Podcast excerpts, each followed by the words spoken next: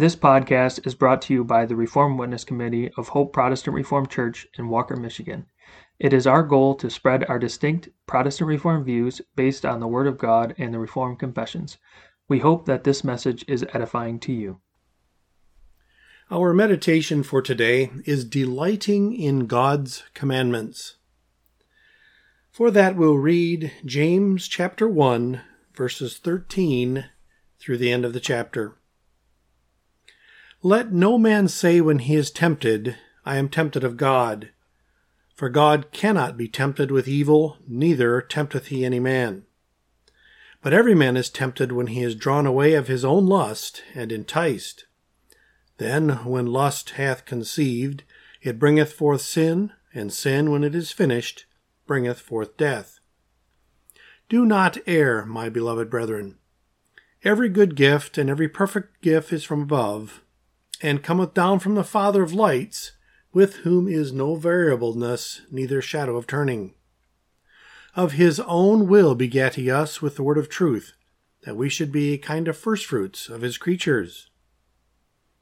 Wherefore, my beloved brethren, let every man be swift to hear, slow to speak, slow to wrath.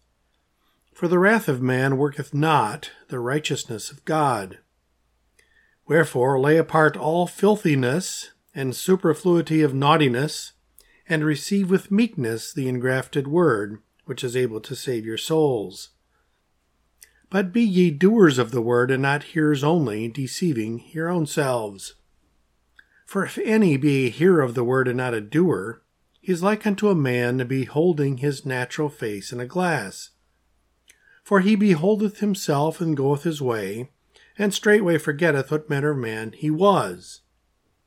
But whoso looketh into the perfect law of liberty, and continueth therein, he being not a forgetful hearer, but a doer of the work, this man shall be blessed in his deed.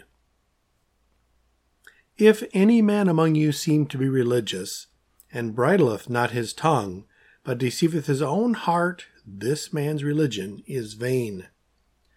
Pure religion, undefiled before God and the Father, is this: to visit the fatherless and widows in their affliction, and to keep himself unspotted from the world.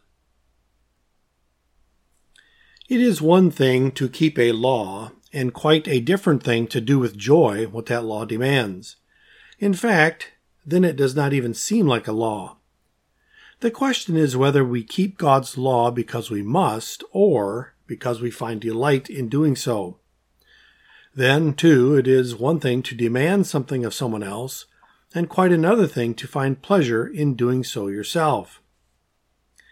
If, then, we find joy in doing what God's law sets forth, all the ridicule and derision the world heaps upon us will not stop us from doing what pleases God. That was the case with the psalmist, and he expresses that in Psalm 119, verses 47 and 48, in these words: And I will delight myself in thy commandments, which I have loved. My hands also will I lift up unto thy commandments, which I have loved.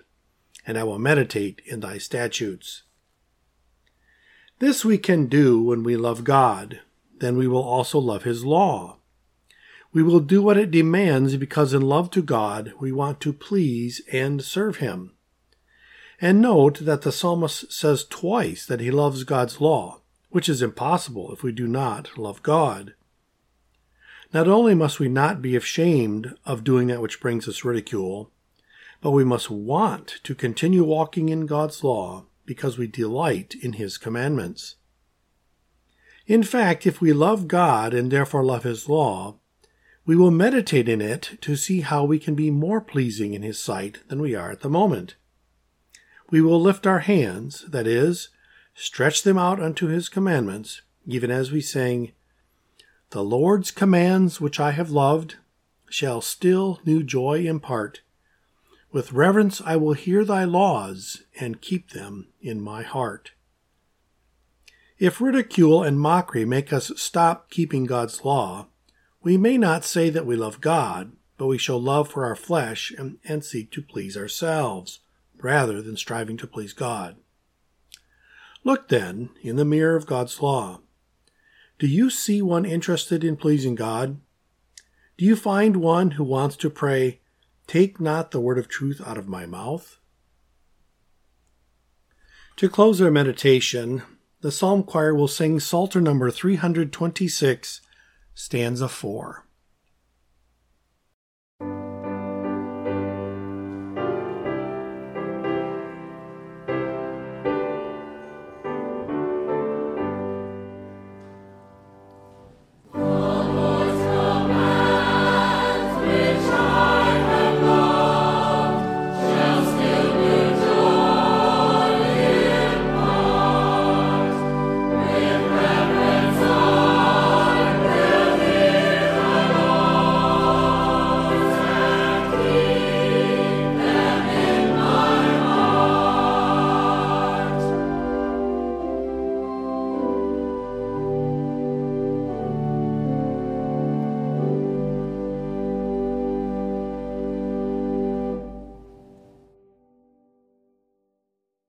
Thank you for listening to this message. It is our hope that it was edifying to you. Please subscribe to our podcast wherever you listen to them to be notified as future messages are published. We welcome you to join us on Sundays for worship at 9:30 a.m. and 5 o'clock p.m. You can find more information about us at our website, hopeprchurch.org.